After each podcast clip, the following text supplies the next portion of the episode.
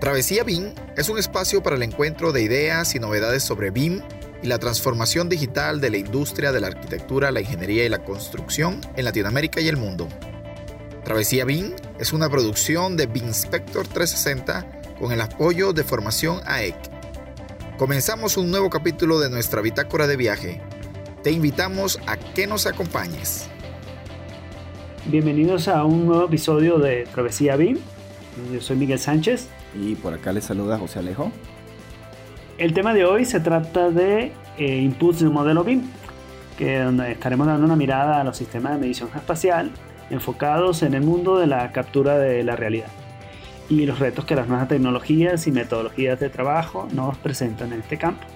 Es un, es un tema en el que, bueno, tenemos, ¿verdad, Alejo? Que tenemos ya rato este, preparando, esperando para, para, montar, porque, bueno, es, el área, digamos, de mayor experiencia de, este, profesional de, de, de Alejo. Y, y, pues, este, ya, ya, una vez que terminamos esta primera trilogía de eh, introductoria al podcast, queríamos inmediatamente pasar a este, a este tema, ¿no? Sabemos que BIM está destinado a transformar la forma en que los equipos de proyecto trabajan juntos, ¿no? Desde fases iniciales hasta funcionamiento y operación de, de, de una edificación.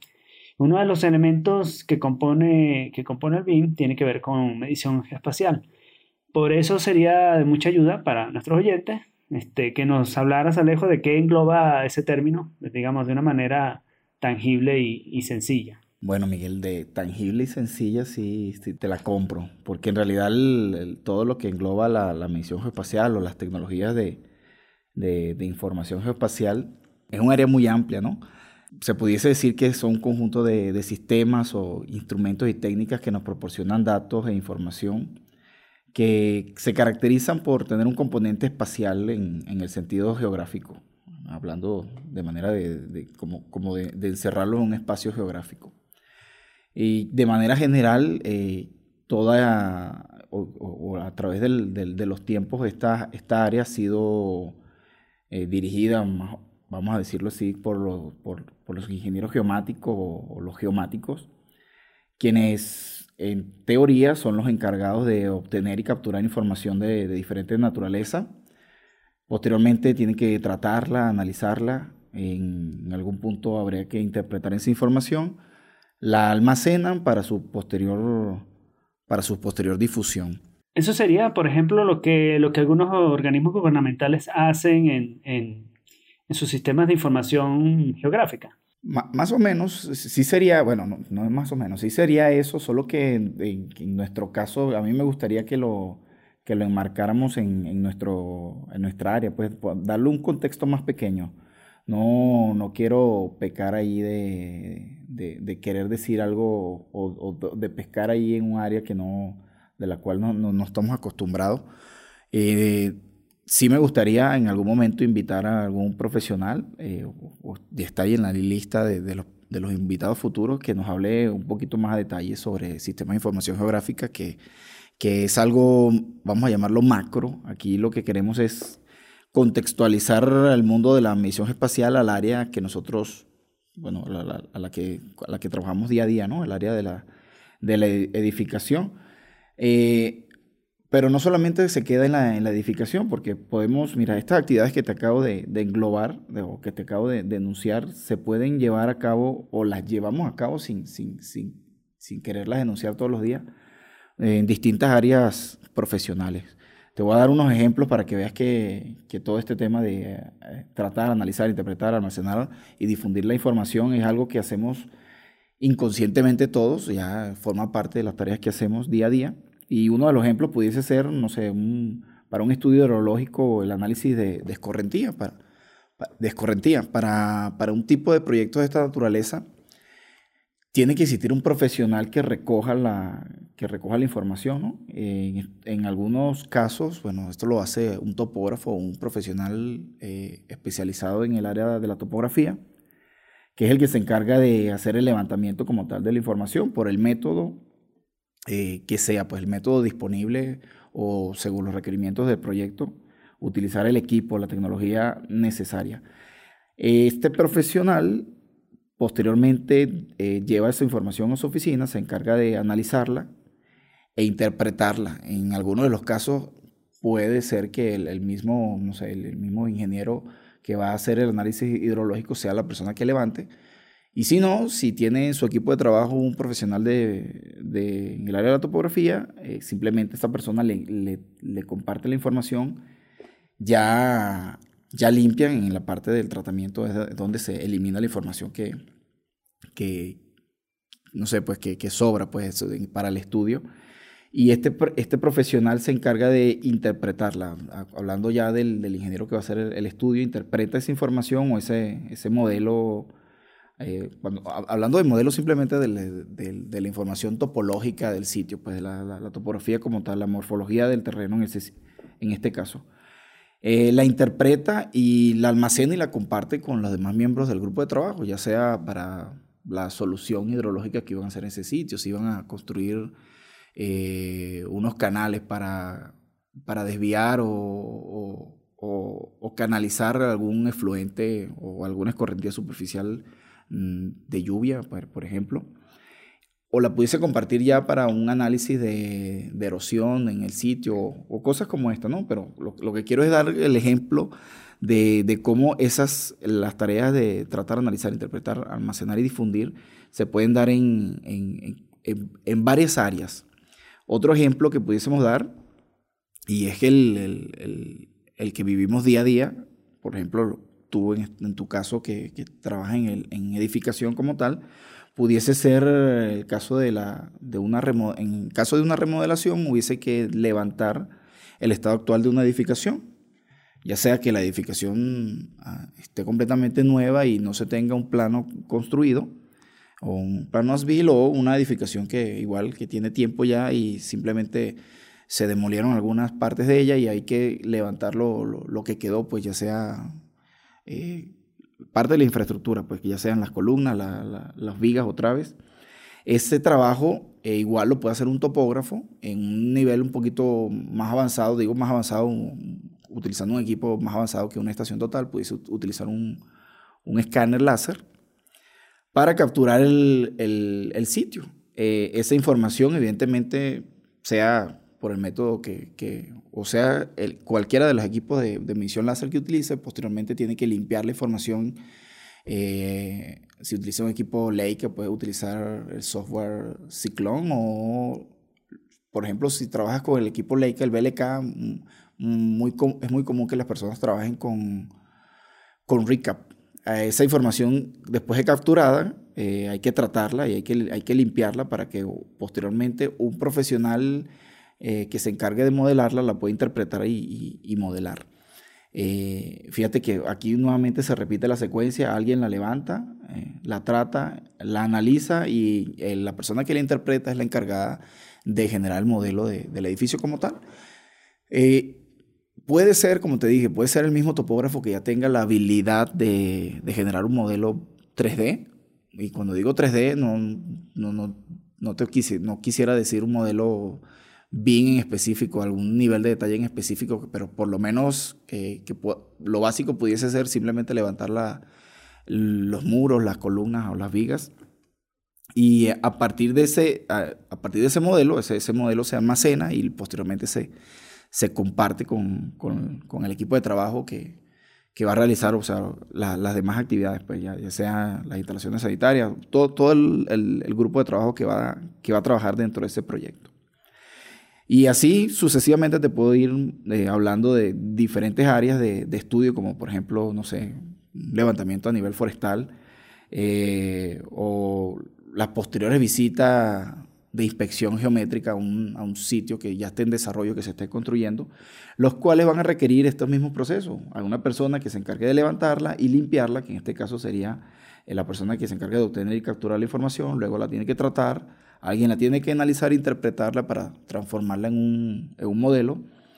almacenarla de alguna manera y creo que por ahí ustedes eh, están utilizando una solución en la nube de, de Agisoft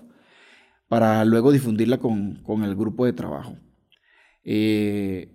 eso más o, eso más o menos sería eh, la manera de aterrizar, por, por, lo menos para que una persona pueda entender que lo que se hace a nivel macro en un sistema de información geográfica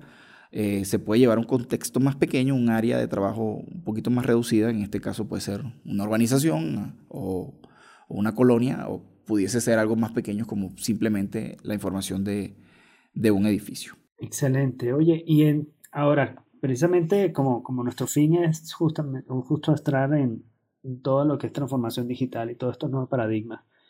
de, en, todo lo que viene siendo el área de, de, la industria de la arquitectura, ingeniería construcción. El, al hablar ya de,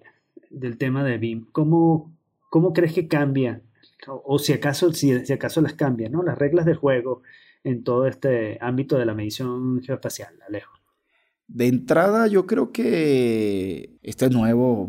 por, decirlo nuevo, porque en realidad este cambio ya viene sucediendo hace mucho tiempo, solo que la adopción en algunos casos se ha retrasado. Pero el, juego, el, mundo BIM ha generado una, una mayor necesidad de comunicación y protocolos de, o sea, protocolos compartidos entre el equipo de trabajo.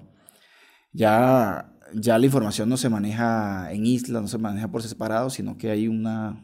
interacción entre el grupo de trabajo un poco de una manera más desarrollada y que de, pensando de una manera óptima debería ser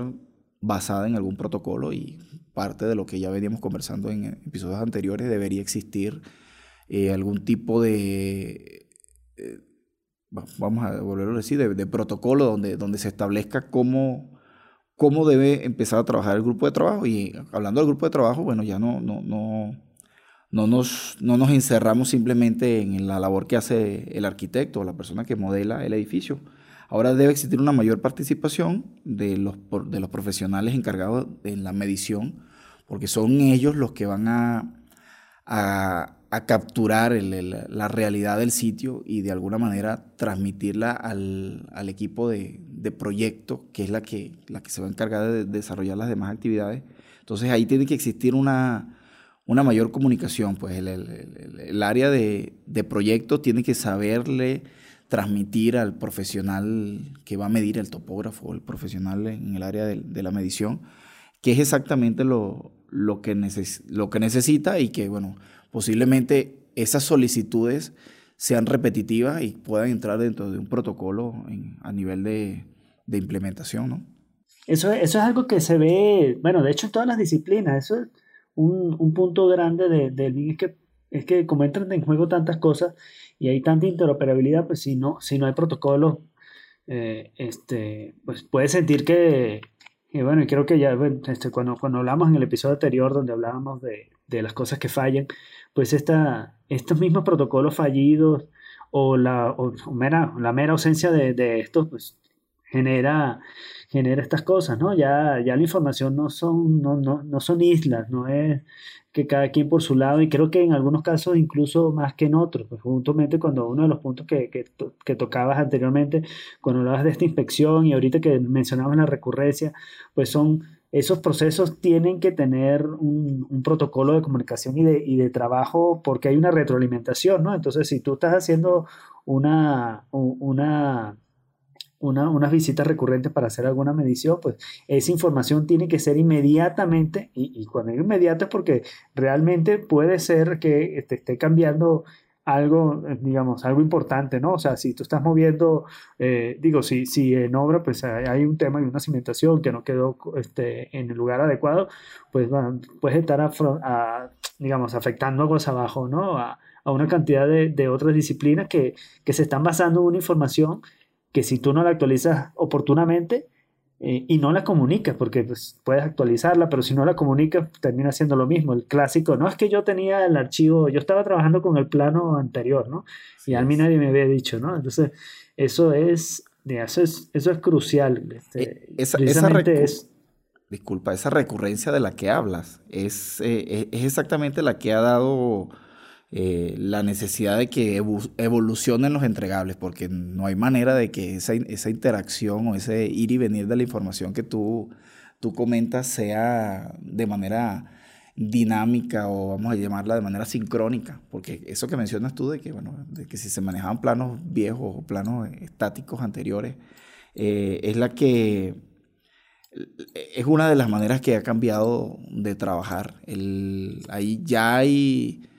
ya hay plataformas en las cuales no solamente a la, a la hora de, levantar la información inicial y compartirla para proyectos se puede actualizar de manera casi inmediata, vamos a llamarlo de manera casi inmediata porque todavía no ha evolucionado al 100% esa, esa, ese compartir en tiempo real de la información levantada. Sin embargo, a la hora de, trazar, si hay ya hay aplicaciones, eh, por lo menos Trimble ha desarrollado aplicaciones en las cuales una persona que va al sitio y traza en tiempo real el equipo de trabajo puede saber exactamente lo que trazó. Y, esa nueva manera de, interactuar con el equipo de trabajo ha hecho que, entre otras cosas, se evolucione en el tema de, los entregables. Pues ya no solamente, en algunos casos, no, hay que entregar solamente un plano en, CAD, así sea en tres dimensiones. Ah, en la actualidad te pueden estar pidiendo un archivo de intercambio IFC que antes no era común que, se solicitara. Oye, y, este, y en ese tema, cuando hablo de entregables, también, también tiene mucho que ver el tema de que de cómo analiza la información, porque ya, ya habías hablado de analizar y de interpretar, porque, por ejemplo, muy bien tú dices, te podemos tener un levantamiento de una nube de puntos, pero, pero tú tienes que saber, y esto es un tema ya inclusive de contratos y de alcances de cada uno de los actores, de, de, hasta dónde llegas tú y dónde empieza el otro, porque pues, si tú entregas ese, si tú entregas esa nube de puntos y, y el equipo que está recibiendo la información no tenía claro que está recibiendo eso, eh, ellos pueden estar esperando un modelo y, y, no es eso lo que estás entregando, ¿no? Entonces, eh, ahí dentro de los protocolos, pues la comunicación y el tema contractual es, es bastante importante. Y aquí ya, bueno, aparte de, del tema de la metodología, de la metodología admin, también hay otro, hay otro aspecto que ha cambiado, digamos, estas reglas de juego, ¿no? Para la medición geoespacial, que son precisamente las, las herramientas de hardware, que seguramente tendrás algo que agregar sobre esa parte, ¿no? La, sí, sobre las herramientas, eh, bueno, todo el mundo ha tenido que montarse allí en el, en el barco. Eh, es, es, necesario hacerlo. Y cuando digo montarse en el barco, por ahí existe cierto recelo y siempre ha existido ese recelo. Y recuerdo que en el pasado, bueno, muchas personas dudaban de la, de la eficacia o, o de las ventajas que pudiese ofrecernos un receptor GNSS o como antes se le llamaba un GPS topográfico con respecto a una estación total. El desconocimiento de, del uso del equipo llevaba ahí un trasfondo, yo creo que tecnológico, cultural, que hacía de, de, darle una mala fama al equipo y por lo tanto mucha gente llegó tarde a, usar la tecnología como tal, la tecnología RTK, y ya más adelante podremos hablar sobre cada uno de estos, de estos equipos. Sin embargo, ese, ese, mismo, ese mismo recelo creo que ha hecho que algunos lugares llegue de manera tardía el uso del escáner láser, ya sea escáner láser fijo o móvil, y sea, sin importar que sea terrestre o aerotransportado, eh, que, hemos visto que han evolucionado, ya existen eh, escáner eh, transportados por, por, drones de multirotor o por drones de ala fija, los más modernos, y al igual que, que, estos equipos, también está, voy a mencionar la fotogrametría, ya sea fotogrametría terrestre o fotogrametría ah, con, apoyado en equipo eh, o, equipos aerotransportados. Eh, e, es, ese, es, esa tecnología ha, ha llegado de manera tardía a muchos lugares y eh, precisamente en un caso en específico a Latinoamérica, porque si bien en la parte de Norteamérica, en Europa lleva tiempo utilizándose la tecnología, apenas acá es que ha tenido, ha tenido un auge, pero es, eh, volviendo, volviendo a la pregunta, es cierto lo que dices, pues, BIM ha obligado, o el, el, mundo BIM ha obligado a los profesionales de la medición geoespacial a que adopte nuevas tecnologías de medición para estar a la par en, vamos a llamarlo a, nivel de competitividad, a nivel de mercado, pues. Oye, y justamente ahí cuando hablas de, recelo y todo esto, ¿no? Porque se empiezan a aparecer estos retos y que, y que, y que bueno, pues en, nuestra región parecen ser este, un poco más, un poco más este, presentes, ¿no? Pero bueno, digamos que mm, apartando el tema regional, este, suele, suele haber rezagos entre, entre lo que es la capacitación de las personas en las tecnologías y, y estas mismas, ¿no? que, lo que hay disponible. Sobre todo ahora que pues, todo, todo va avanzando y se va renovando tan, tan rápidamente. Además de que cada, ahora que entra en juego realidad virtual, realidad aumentada y son tantas cosas, digamos, hablando en términos generales de transformación digital, pues en este, en este mundo de la medición espacial que en algún momento vi que alguien, digamos, a modo de broma, pero pues una, una, una broma triste donde les decía que era el primo pobre de la ingeniería civil, hay, hay muchos retos, ¿no? Recuerdo que una anécdota que, que, que me comentaba hace, hace unos meses de, esta, de este cliente que, pues, que había adquirido una, una estación total, que una inversión cuantiosa y de, y de un equipo de última generación y pues los datos que recibía de, de esta pues los, los, apuntaba en un blog como si se tratase de, de, de un equipo pues de, a la antigüita, ¿no? Como es, que, ¿Cuáles crees tú que puedan ser las, las causas de, este tema, ¿no? Bueno, ya digamos más complementando lo que ya venías diciendo. Mire, esa es una pregunta complicada. Pero bueno, mira, creo que aquí vamos a hacer un paréntesis, un asterisco y poniendo énfasis en, que no quiero herir susceptibilidades. En, negritas. en negritas y subrayado. Eh, históricamente, yo, yo puedo, de manera personal, puedo, puedo decir que la mayoría de los profesionales en el campo de la topografía siempre han, bueno, por lo menos en el pasado, muchos, no voy a decir la mayoría, vamos a decir el 51% de los, de los profesionales eh, en el área de la topografía siempre dejaban el resto al cliente. Se desligaban del proceso, que, que es algo que viene, cambiando, que viene a cambiar el, el mundo BIM. El topógrafo levantaba y en el mejor de los casos entregaba un plano, un DWG en en tres dimensiones, dibujado en tres dimensiones, digo en el mejor de los casos, porque puede ser que haya medido con estación total o haya medido con, con, receptor GNSS y que la información la haya dibujado con polilíneas en, 2D. Entonces, en ese punto del, proyecto, el, topógrafo se desligaba. Pues, yo, yo, digo topógrafo, pero el profesional, porque en este caso yo no soy topógrafo, yo soy ingeniero civil y me dedico o, o estoy, trabajando dentro del área de la medición geoespacial, en el pasado uno entregaba la información y se desligaba del proyecto. Por ejemplo, en, la parte inicial, eh, entregabas el plano y ya el, arquitecto quisiera con ese plano lo que él quisiera. Y si había, alguna pregunta, eh, simplemente o se le respondía vía telefónica o un correo electrónico una fotografía así de simple, y, pero no se le hacía ninguna modificación al plano o se modificaba el plano, se devolvía la información en un archivo de WG, otra vez algo completamente estático. Y creo que, que eso, eso, eso ya ha pasado, eso, eso está, ese paradigma se está, se está rompiendo porque a pesar de que, hablando ya de una nube de puntos, por muy sencilla que sea, con así se haya levantado con una estación total, un taquímetro electrónico, un GPS topográfico, hasta una nube punto que haya sido levantada con LIDAR, eh, esa información de alguna, manera, de alguna manera se puede transformar a un modelo. Y, lo digo porque bueno, es algo que, hemos hecho, no, no, en todos los proyectos se puede trabajar con un escáner láser.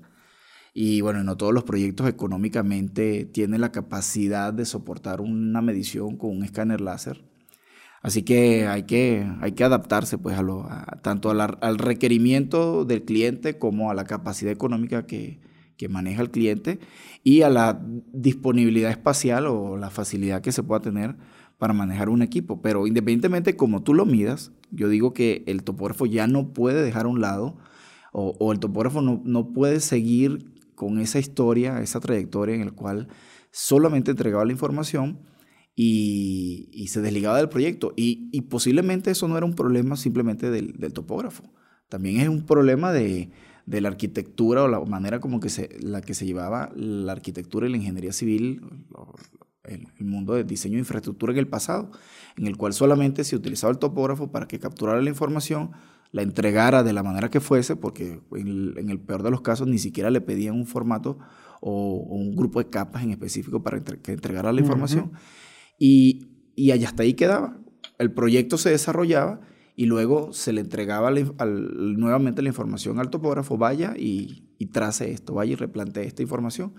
y posiblemente hubo alguna omisión y cuando llegan al sitio no se puede hacer tal y como el proyectista lo quería.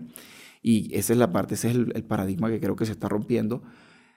que a través de las tecnologías que soportan el mundo BIM, puede haber mayor interacción entre el, entre el profesional que mide y el profesional que, que proyecta, que modela, o el grupo de profesionales que están involucrados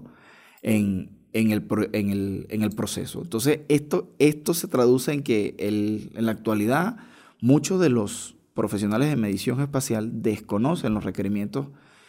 los requerimientos de un, de un proceso, de, un, de, una empresa que, que, maneje un, un, un, modelo BIM.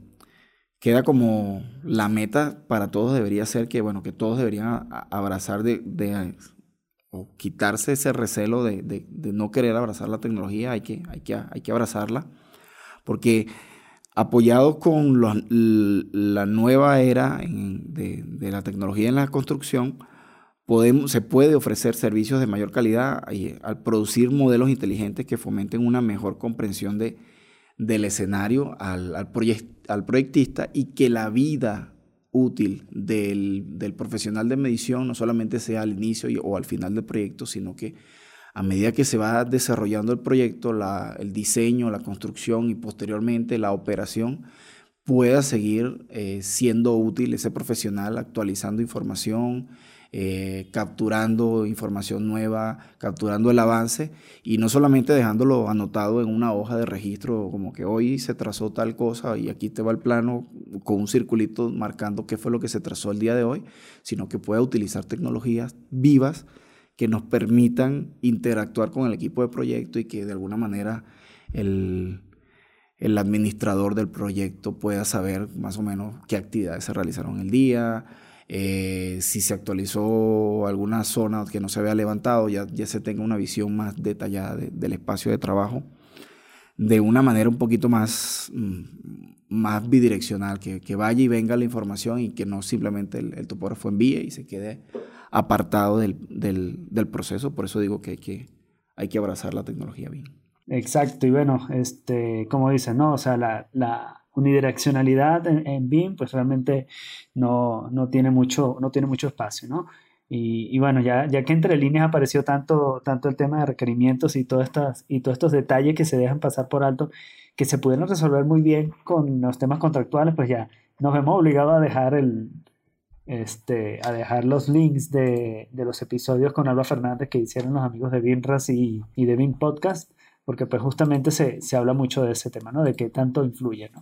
Ahora, el, pues bueno, ¿cuáles serían, digamos, pues ya, ya que tenemos estos retos, pues cuáles serían los pasos sencillos, ¿no? Pues como tú y yo siempre hablamos, ¿no? Siempre nos tratamos de ir a, aterrizar nuestros temas a, para que aquellos, que están este, pues iniciando la travesía puedan montarse en la ola, en la ola BIM. por ejemplo, bueno, pues el ejemplo que estuvimos colaborando recientemente en un proyecto tú y yo, donde pues realmente no utilizamos una tecnología compleja, este, para, para generar un modelo, digamos, de un, de un LOT 200, pues para un cliente que quería remodelar este conjunto de estaciones, ¿no? de, de, servicios de gas. Entonces, realmente no, no, no hablamos de, digamos, de, en, términos de hardware, no era algo, era algo complicado, pero, pero para algunos incluso, pues estos, estos pequeños pasos todavía no son, o sea, no, no, no los ven tangibles, ¿no? ¿Qué, ¿Cuáles serían esos primeros pasos? Mira, en este proyecto que tú mencionas, ciertamente no se utilizó tecnología avanzada, no, no porque el cliente no lo haya solicitado, sino que en la visita previa, las visitas previas que se hicieron al sitio, eh, se, constató de que no se podía medir el, espacio con un equipo láser porque, bueno, es un, sitio donde tienen archivos y tienen una cantidad de paneles que separan el, el, área de trabajo. Además es un, espacio de servicio público que no abre los fines de semana y todo un tema burocrático de que solamente se podía trabajar durante los días activos. Y, y eso complicaba el uso de una tecnología compleja. De hecho, lo más complejo que utilizamos allí fue una estación total eh, de medición con medición directa y casi todas las demás actividades se hicieron con papel y lápiz, eh, haciendo uso de, de distanciómetros. Pudimos transformar esa información básica, que es una información que cualquier persona puede, cualquier profesional que entienda el tema de medición puede, pueda capturarla, se, se pudo transformar en, un modelo 3D basado en los requerimientos que, que tú nos pusiste sobre la mesa, ¿no? Y, y, requerimientos no que haya solicitado el cliente, sino de que, bueno, tú tienes el concepto o tienes la idea de lo que se iba a hacer allí en el sitio y a partir de allí, bueno, nos diste algunos requerimientos de qué es exactamente lo que tú querías, o sea, lo que tú querías que se midiera para poder generar un modelo confiable de, del sitio, pues. La, la, complejidad nos, nos llevó a utilizar metodología sencilla o rudimentaria, vamos a llamarle. Sin embargo, la cantidad de información capturada y el orden que se capturó y, la cantidad de detalles que se, que se capturaron pudieron ser eh, modelados, ya en, este caso, eh, pudieron ser llevados a un modelo 3D de, la edificación sin un, nivel de detalle tan avanzado, porque bueno, simplemente ellos querían conocer los espacios disponibles, todo lo que había en ese sitio se iba a demoler y se iba a, a rediseñar. Y, y no hubo necesidad de utilizar tecnología compleja. Entonces, ¿qué, qué fue el, ¿cuál fue el cambio acá? Nosotros pudimos muy fácilmente, como en el pasado, haber, haber levantado el sitio y entregar unos planos en, en 2D, una, unas plantas simples y unos cortes basados en nuestra imaginación y un conjunto de fotografías. Eh, que si el día de mañana nos decían, no, mira, el corte no lo queríamos aquí, si no lo queríamos en otro sitio, teníamos que otra vez sentarnos en el computador y, exprimir las neuronas y acordarnos exactamente eh, qué era lo que se veía en ese corte, porque bueno, trabajando o apoyándonos simplemente en, en AutoCAD, eso es, lo, eso es lo, más que, lo más que se puede hacer. Y yo, y yo te diría lo siguiente, esa tarea que, que realizamos, mira, la vengo haciendo de hace cuatro años. La diferencia es que hace cuatro años solamente entregamos archivos CAD. Y sí recuerdo que hace como cuatro o cinco años estuvimos trabajando directamente con el grupo, bueno, no directamente, mentira, estuvimos trabajando con una subcontratista que era la encargada de, recopilar la información para el grupo Inditech. Grupo Inditech es una multinacional, para los que no lo conocen, es una multinacional española de fabricación y distribución textil y son como que los que los que administran, vamos a llamarlo, son como que el consorcio que lleva la dirección de Sara, Pull&Bear, Massimo Dutti, Berska, entre otras tiendas, y ellos requerían levantar los espacios, como ese fue el ejemplo que, les mencioné, de que, que requerían levantar los espacios para la fabricación de sus muebles en China y posterior eh, traerlos acá. En esa oportunidad se entregaron un conjunto de planos y alguna persona en algún lugar de Europa luego los tuvo que haber traducido a un modelo 3D y otra persona diseñaría los muebles a partir de ese modelo 3D. Pero nosotros tú, solamente podíamos llegar a un nivel de... Estamos limitados en el alcance porque no podíamos ofrecer más nada que un plano en planta con unos cortes. Eh, al día de hoy, ese mismo trabajo, el mismo trabajo que hacemos con Estación Total, y con distanciómetro y un, recorrido de fotografía completamente detallado, se puede traducir. Estoy hablando de que esto es algo que puede hacer un topógrafo en la actualidad. Se puede traducir a un modelo 3D. Tal vez esa persona no tiene la capacidad de modelar en, Revit o modelar en, en ArchiCAD, pero él pudiese, a través de un esquema de colaboración con un arquitecto, con algún ingeniero que, que, que sepa utilizar las herramientas, pudiese, pudiese entregar un, modelo en tres dimensiones del sitio más allá de simplemente eh, eh, entregar la planimetría simple que te mencionaba. Entonces, eh, al cliente se le puede ofrecer algo un, un, poco más avanzado y cabe la posibilidad de que tu propuesta sea la propuesta más llamativa para ese cliente, porque bueno, el nivel de, el nivel de, de, operación en la empresa de, que le va a hacer el proyecto, bueno, eh, eh, es, de esa calidad, necesita un, modelo que se que pueda hacer, que se pueda actualizar, con, así sea con un archivo IFC o que se pueda compartir con un archivo nativo de, de ArchiCAD de Revit, eso te puede dar una ventaja competitiva con respecto a otros. Y esas, esas son las tareas que no, no estamos realizando. En el pasado no lo hacíamos porque bueno, nuestra mente limitada simplemente al mercado latinoamericano. Eh, no nos permitía no nos, no nos, permitía llegar más allá. Y creo que eso es lo que ha frenado a muchas, a muchas personas que no crezcan simplemente porque nada más tienen un producto o, su producto puede llegar hasta un nivel eh, y, no ven la posibilidad de, de, entrar al mundo del modelado de edificaciones BIM eh, haciendo sinergia, haciendo colaboración con, con, con otros profesionales. Bueno, y ya, que hablabas de esto, precisamente eh, con, con, este tema de, de, de, adaptación de modelos para otros, para, para por ejemplo, esta fabricación de muebles este, desde otro país, la gente, por la gente de, de WeWork, que, pues, que han sido muy disruptivos en todo este, en todo este tema de coworking, justamente desarrollaron, si no me equivoco, unos 650 proyectos del año pasado y, pues obviamente lo que los llevó a, tener este, este nivel de eficiencia fue justamente en buena parte pues la medición espacial. Se convirtieron en uno de los principales usuarios a nivel mundial de, de, del tema de escaneo láser porque pues todas las edificaciones pues, hacían los levantamientos y de allí ellos podrían desde sus casas matrices eh, pues levantar todos estos proyectos y hacer todo el mobiliario a medida, porque pues, estamos hablando de 650 locaciones en, en tantos países que no que es algo muy difícil de hacer con, con, digamos, con metodologías anteriores, ¿no? Y bueno, bueno, vamos a, digamos, concluir este, este episodio. Es, es, más que obvio que tenemos que dejar la puerta abierta para,